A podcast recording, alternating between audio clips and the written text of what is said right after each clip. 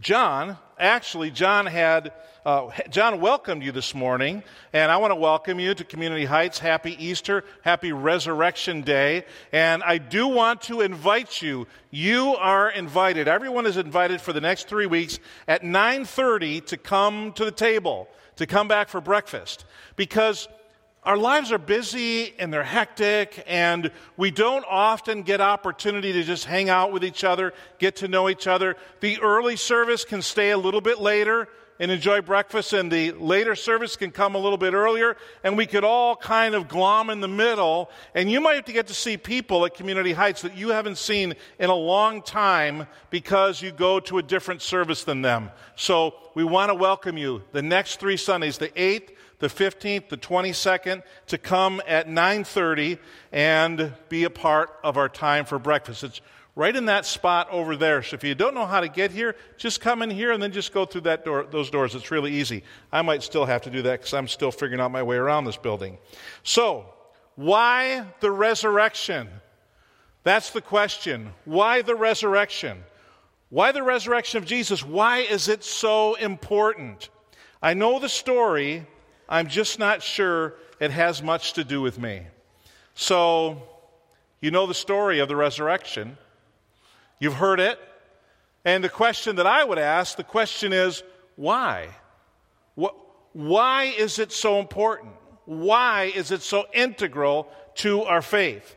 So, here's my, here's my short answer. The resurrection of Jesus was the beginning of God making all things new defeating death with life and destroying it. The resurrection is God restoring, redeeming, and reviving all of His good creation. The resurrection changes everything. If it weren't for the resurrection, Jesus would still be dead, and this would all just be a pipe dream, right? I mean, it would just, this would literally just be religion, dead, cold religion bound by information and facts that, in, in all honesty, would not be true. The resurrection of Jesus proves that Jesus is the king. When he came, he, he's always been king, right? He's the eternal one. But when he came to this earth, he came not only as Savior, but also as King, and he ushered in his kingdom, the beginning of what would be the kingdom of God and the kingdom of God right here on earth. He's the king of the kingdom, and he's worthy, because he is, he's worthy to be followed, and he's worthy to be served. The resurrection, it validates, it validates all of the claims of Jesus. Now, in Philippians chapter 2, it talks about why God exalted Jesus, why God put him up and, and made him king over all the world. It says that Jesus humbled himself and he became obedient to death, even death on a cross. So in today's world, it might be the gallows, right? We don't really do the gallows anymore, where, where people go and, and they get the noose around their neck and the bottom drops out, okay? We saw that, oh, a decade and a half ago, maybe about a decade ago with somebody. Um, even death like that. Back then, the cross, the cross was a place of shame and humiliation. If you wanted to show your domination over somebody and their utter defeat, stick them up on a cross and let everybody go by and spit on them and throw stuff at them and watch them die in public. That's what it means when it says even death on a cross. Therefore, because Jesus, and remember now, Jesus is God, right? God the Son, even though God the Son was up in heaven, he didn't think he was so great that he couldn't come down and be obedient to death, even death on a cross. On a cross, on the death stick, where they just stuck criminals and lowlifes and defeated enemies. The Roman Empire would put for scores of miles crosses on either sides of roads into places that they had defeated with dead soldiers and dead enemies hanging from them. So, all the way down the via, all the way down the road, you would see the defeat of those people and the domination of Rome. And this happened to Jesus, even death on a cross. Therefore, God exalted him. He exalted him to the highest place, and he gave him the name that is above every name. Any name in your life, his name is above that name. Any name in the world, any throne, any capital in the world, his name is above that name. So that at the name of Jesus, every knee should bow. Every knee. Every knee at the name of Jesus. And every tongue uh, in heaven and on earth and under the earth. And every tongue acknowledge that Jesus Christ is Lord to the glory of God the Father. So the resurrection makes Jesus the King and validates all of his claims and shows the power of God over sin and over death and over hell and over its shame and humiliation. The resurrection of Jesus is our hope. All of our faith is based on the fact that Jesus is alive. So there's one day, right? There's one day out of the church year, one day, one day that Jesus is celebrated as to be the living Savior. And this is the day. And the resurrection of Jesus is our hope, and all of our faith is based on the fact that he's alive, not dead, but alive. So in 1 Corinthians chapter 15, there's a, there's a short section that I want to read to you. And this is the text we're going to look at, and then we're going to talk about the meaning of it, and then we, will be done. Um, 1 Corinthians 15 12. But if it is preached that Christ has been raised from the dead, how can some of you say that there is no resurrection? Now, Paul is writing to some who were teaching in Corinth that there's, there's not going to be any resurrection. I mean, this life is all there is. And when we die, we die like dogs. We just stop existing. We go in the ground and we're just no more. We're no more. Now, I hope I didn't hurt anybody 10 years old and under when I told them that they're going to be that their dogs are going to be no more, right? But but we die. I mean, we just like an animal would die and just the, the body would decompose and it just doesn't exist anymore. People in Corinth were teaching that that there's, there's not any resurrection. And Paul's writing and says, if it's preached that Christ has been raised from the dead, how come some of you saying there's no resurrection from the dead? If there is no resurrection from the dead, then not even Christ was raised. You see, he's connecting Christ being raised to our eternal life, Christ being raised to the resurrection of everyone else who's died. He goes on to say, and if Christ has not been raised, well, our preaching is useless, and so is your faith.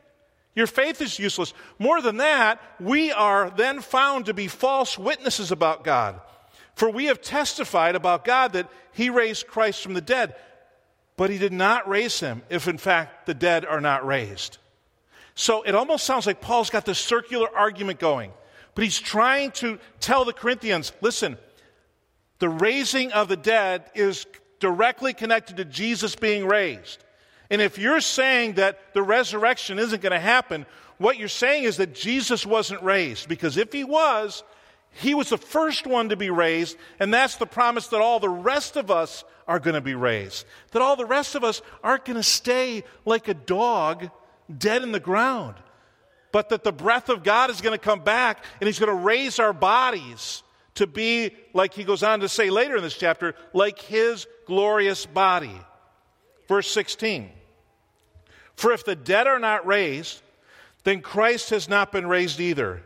And if Christ has not been raised, seems like he just said this, but he's saying it again, and he's saying it in different words. If Christ has not been raised, your faith is futile. You're still in your sins. Then those also who have fallen asleep, who have died in Christ, they're lost. Apparently, if the dead are not raised and if Christ has never been raised, if you've died believing in him, you're lost. You're still in your sins. It's useless. And then he makes this statement that I had to put this one sentence on one screen. If only for this life we have hope in Christ, we are of all people most to be pitied.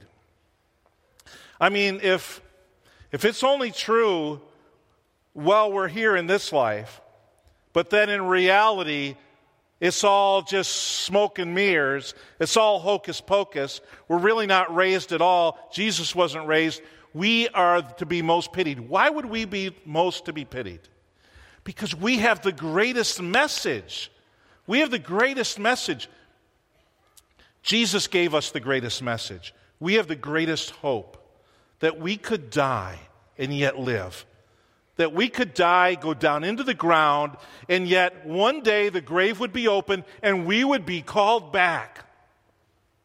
And our souls, our immaterial parts of us who have been in the presence of God, will be reconnected to our material parts, and God would make us this forever body that would be nothing like our body now.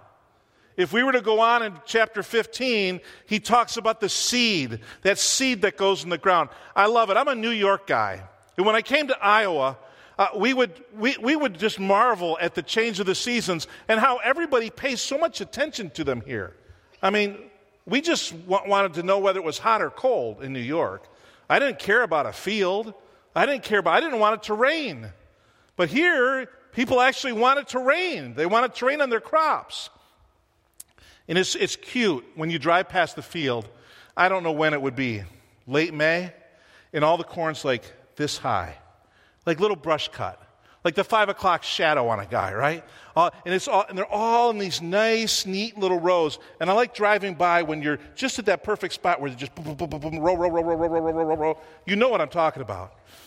That seed that goes into the ground, it's just this little seed. You come late in August, and there's this big, huge, taller than me, feet taller than me, this big plant. It's nothing like the seed. And Paul uses that analogy to say that our resurrected bodies are going to be nothing like the bodies we have now. The bodies we have now, they're like seeds. They're going to be put into the grave, and what's going to come out is going to be way different. And he's saying, This is such a great message that if it's not true, we're most to be pitied. We're pitiful, pathetic airheads walking around with this pipe dream of glory that's absolutely nothing. And he's saying it's all connected to the resurrection. In Christ, the next, the next uh, verse here, Christ has indeed been raised from the dead. The first fruits of those who have died. The first fruits mean the first one. He's the first one out of the grave. He's the first one back from the dead. We say, well, others were raised from the dead. Yeah, they were raised from the dead, but then they died. They were raised from the dead only to die again. I'm not sure if that was a favor. Well, I already died once. You just raised me, I got to die again eventually. But to help the people who were in pain, Jesus rose, raised some from the dead. He raised the widow's son, carried on a bier down the street, and he pulled the boy off and gave him alive back to his mother. But the boy was going to die again. Jesus is the first. He's the first one. And if he didn't raise, then poof, this is all fantasy. But he has the first fruits of those who have died. For since death came through a man, the resurrection of the dead comes also through a man. For as in Adam all die, so in Christ all will be made alive. Our hope is in Jesus. Our hope is in Christ. That's where our hope is. So the resurrection is really, really important. Really important to our future. It sets Christianity, as Pastor Jason was saying this morning in our sunrise service. By the way, we had a sunrise service this morning. We had like 100 people sitting in the lobby in chairs facing the doors. So the opposite way that you're facing is which way is that? Is this now this building is weird. So this is that's south, right? Right? That's south?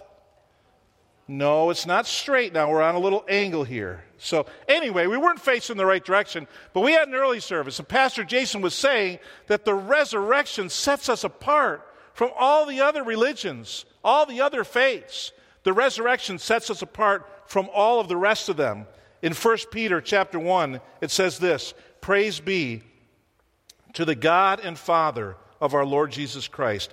In his great mercy, he has given us new birth into a living hope through the resurrection of Jesus Christ from the dead. So, again, I wanted to ask the question why the resurrection? Why is it so important?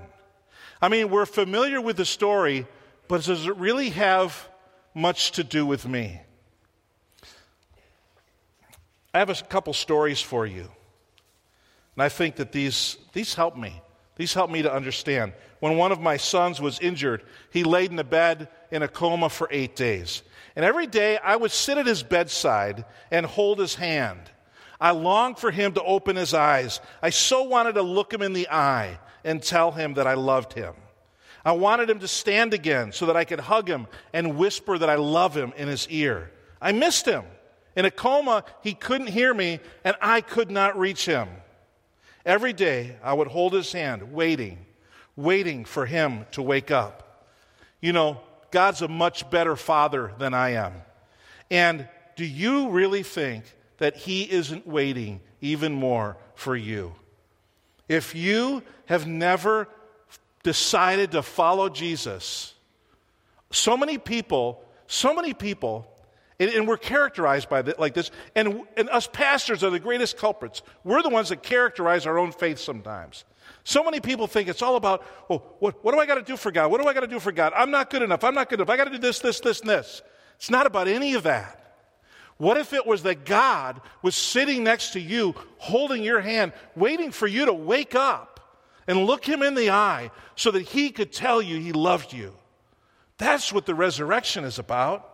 The resurrection is about God wanting you. So thank God my son finally woke up and he looked me in the eye and he smiled. I think God's waiting for you, if you haven't done it yet, He's waiting for you to look Him in the eye with a smile of faith that says, I believe. Jesus, I believe. What you did, I believe who you are.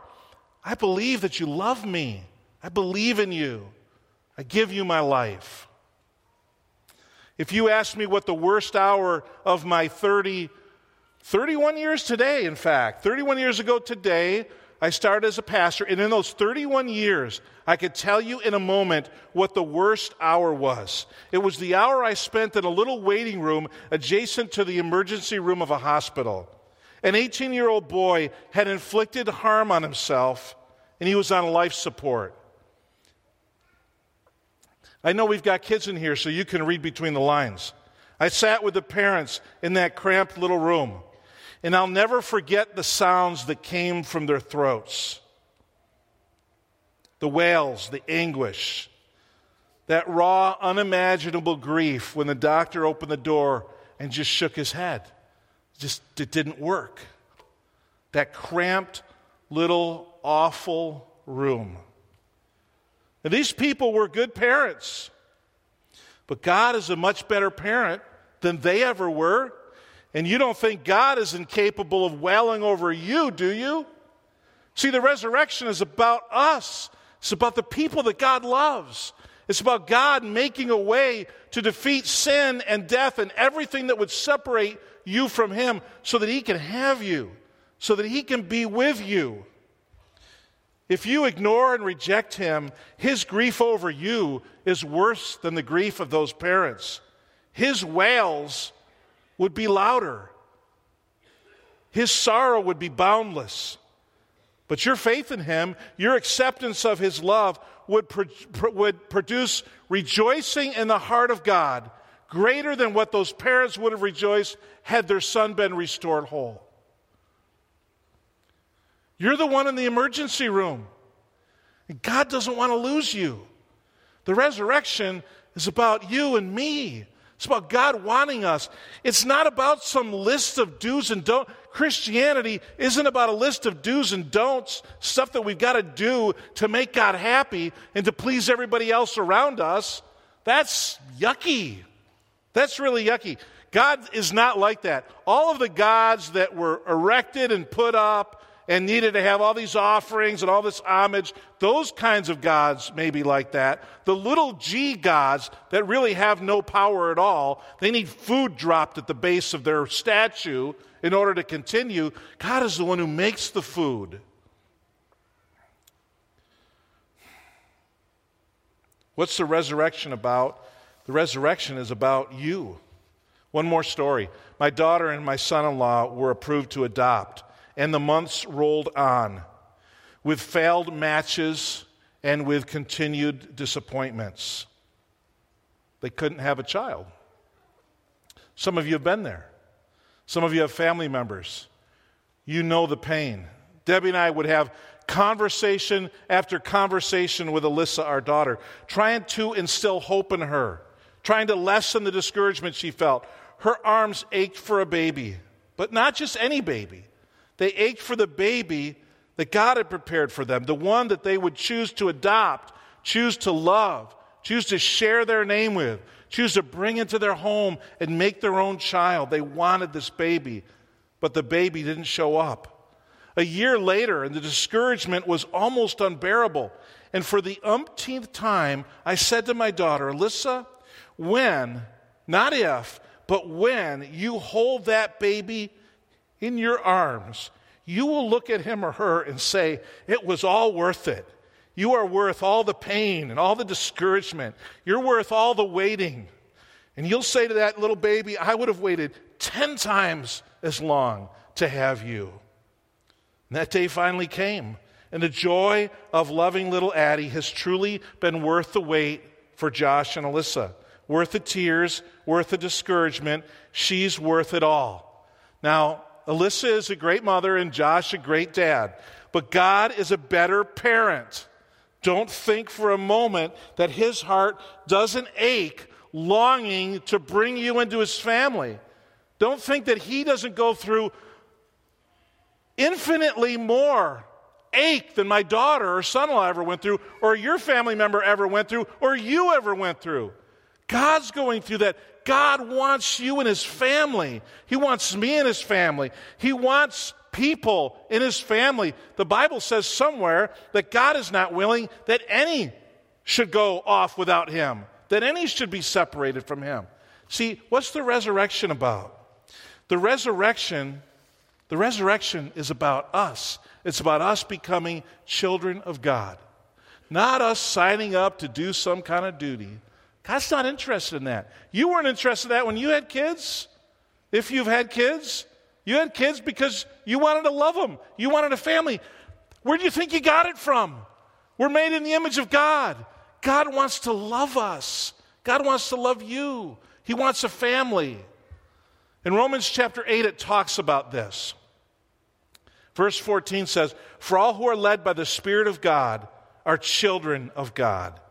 So you've not received a spirit that makes you fearful slaves. Instead, you received God's Spirit when He adopted you as His own children. Now we call Him Abba. That word means daddy. In Aramaic, daddy, father. For His Spirit joins with our spirit to affirm that we are God's children. My friend Johnny has a, a boy who's, I don't know how old he is now, but he's about this tall. He's from Nigeria. And they went to Nigeria to adopt him. And they went through all kinds of stuff. It was really crazy. It got so bad that what happened was they had adopted him in Nigeria. But basically, what they were told was, He's your son, you've adopted him, but you can't take him to the United States because the U.S. consulate will not issue him a visa. He can't have a visa for whatever reason. So they were in this no man's land. They're not residents of Nigeria, but they've got their son there, but they can't leave and, and get him on the plane with them. And Johnny called me on the phone, and he said to me, Jeff, I'm telling you, I'm telling you, if God doesn't make this work, I don't think I believe in him. Now, this guy was in seminary with me. He said, This is my son. I'm taking him home. If we have to leave him here, leave him here, I, I, I, am, I am doubting there's even a God. He wanted his son Joseph so bad. And don't fool yourself for a second to think that any of us can just like go on our merry way with our life and do our own thing, and that God's just fine with it. And He's just okay to be separated from any of us for all of eternity. And that, I mean, kind of humorously, I'm kind of humorous at the wrong times. That's my problem. But, you know, God might say, man, if I, if I can't have them, I don't even believe in myself. Right? God the message of the resurrection is that God wants us. That's the why. That's the why there's the Easter. So, my question is to you is would you say yes to following Jesus? To being a part of his family? Placing your faith in Jesus means believing both what he has done and who he is. That he's the Lord, he's the Savior. And saving faith, saving faith is so powerful that it actually causes you to follow the one you believe in. Imagine that. That you would believe in Jesus, you would believe in the work of the cross so much that you would say, Yes, I'll follow you. I'll give you my life. Jesus said it this way He said, For God, for my Father, so loved the world that he gave his one and only Son, that whoever believes in him will not perish, but have everlasting life. Because God didn't send his Son into the world to condemn the world, but to save the world through him. Jesus did all this because he wants you so bad. He knows all of your hurt and your pain and your sin and your mess, messed upness, and he still wants you and he still wants me. He wants us. He knows our past, he knows our family, he knows our story, and he still wants us. He wants us to know that, that this story, this Easter story, this is our story. We're the ones to be resurrected.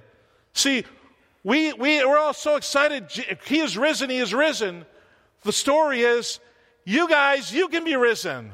I'm doing this so that I can raise you. I'm defeating death so I can be the first one to defeat death, to blaze the trail, to pave the way. You just come in behind me.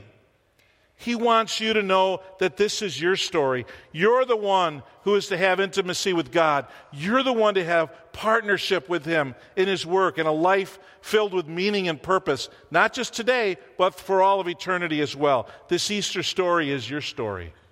All you have to do is write your name into God's story through faith in Jesus. Jesus, the one, the one who surrendered His story to your story. Like he could have come down and, I suppose, done anything. And he did. He did anything. He did anything that was needed for the story to be about you and me. Jesus is the Lord of all the earth, the King of the kingdom, and he's inviting you into his kingdom to follow him and so find purpose and satisfaction and fulfillment. When you allow Jesus' story to be your story, and when I allow Jesus' story to be my story, we get to give our lives to God. And only when we give our life to God are we able to truly live it. Jesus said, if you want to find your life, you've got to give it to me. You've got to give it away. You give your life away in order to find it. And only when you give your life away to God will you be able to truly live. Easter's about the resurrection. Why is the resurrection so important?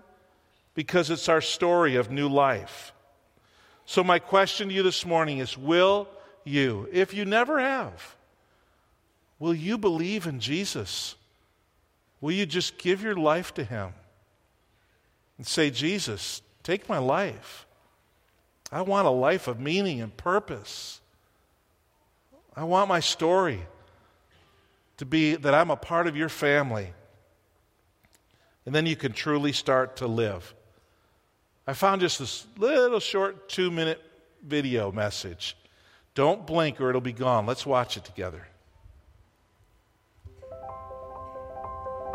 The word gospel translates to news that brings joy. But this isn't just any news. A gospel is news that changes a life forever. After being invaded and enslaved by Persia, Greece won two decisive battles at Marathon and Salamis. The Greeks sent out heralds, also called evangelists, to proclaim the good news to the cities. We have fought for you, we have won, and now you're no longer slaves, you're free. The reality is that we are all slaves slaves to sin and slaves to death.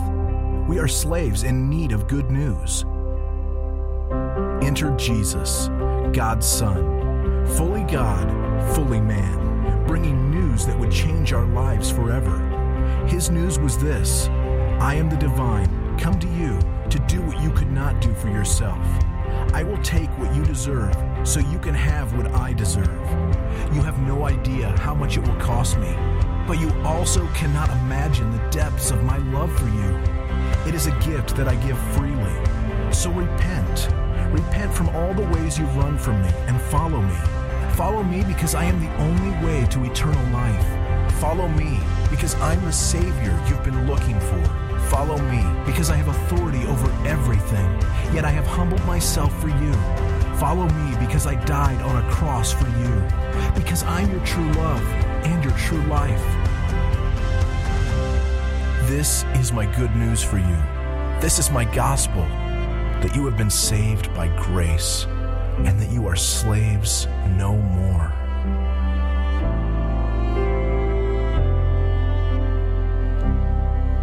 Jesus is your true love, He's your true life.